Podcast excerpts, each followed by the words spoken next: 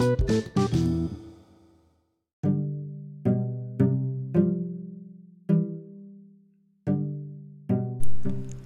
คุณยังจำของเล่นในวัยเด็กได้ วันนี้เรามาคุยกัน สวัสดีครับ ผมบอม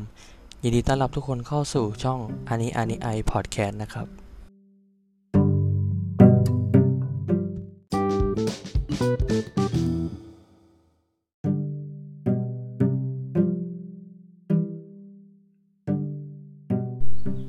หัวข้อในวันนี้ผมจะมาเล่าเรื่องเกี่ยวกับความทรงจำในสมัยเด็กครับ ซึ่ง EP 2 ในวันนี้เนี่ย ผมจะมาพูดถึงเข็มขัดแปลงร่างนั่นเองนะครับผม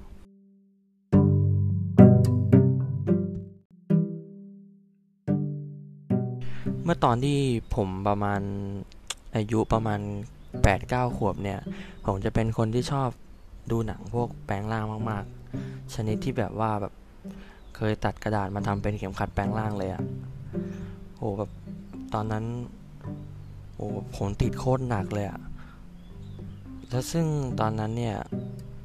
ไอไอกระดาษเนี่ยผมใช้เวลาทำอยู่หลายวันเลยนะ พอทำเสร็จแล้วแบบโคตรภูมิใจเลยอะตอนนั้น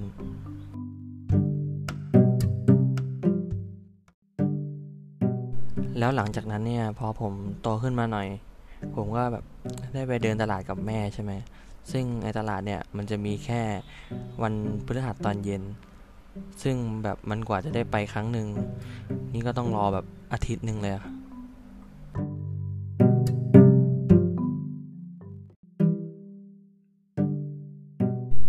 แล้ววันไหนที่แบบได้ไป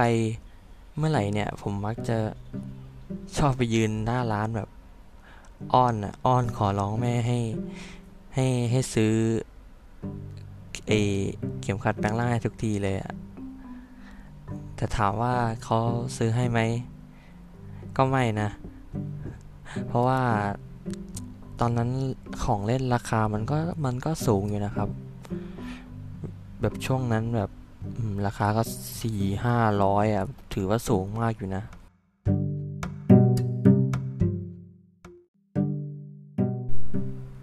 ก็ เท่าที่จำได้ตอนนั้นก็น่าจะมีประมาณนี้นะ แต่ถามว่าปัจจุบันเนี่ยผมก็เริ่มกลับมาดูหนังแปลงร่างแล้วนะ แล้วแบบเก็บเงินซื้อพวกเข็มขัดพวกอะไรนี่พวกอันนี้ด้วยนะครับผม เพราะว่าแบบแบบตอนเด็กเราไม่มีเงินซื้อใช่ไหมพอโตมาเราก็หาเงินซื้อเองได้ มันเลยแบบรู้สึกทำให้เราแบบเหมือนได้ย้อนกลับไปตอนเด็กๆอะ่ะ ผมมองว่า เรื่องพวกนี้มันไม่ใช่เรื่องที่ไร้สาระเลยนะ มันมันก็เหมือนซีรีส์หนังเรื่องเรื่องหนึ่งครับ ดูแบบเอาสนุกได้ดูดูเอา entertain ไปกับมันได้อะไรอย่างเงี้ย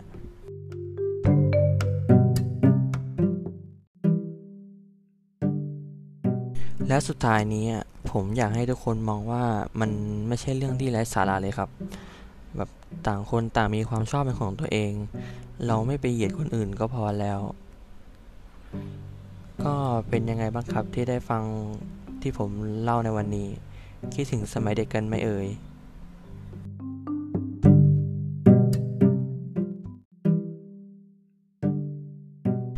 ก็สำหรับพอดแคสต์ EP ที่ 2 ในวันนี้เนี่ย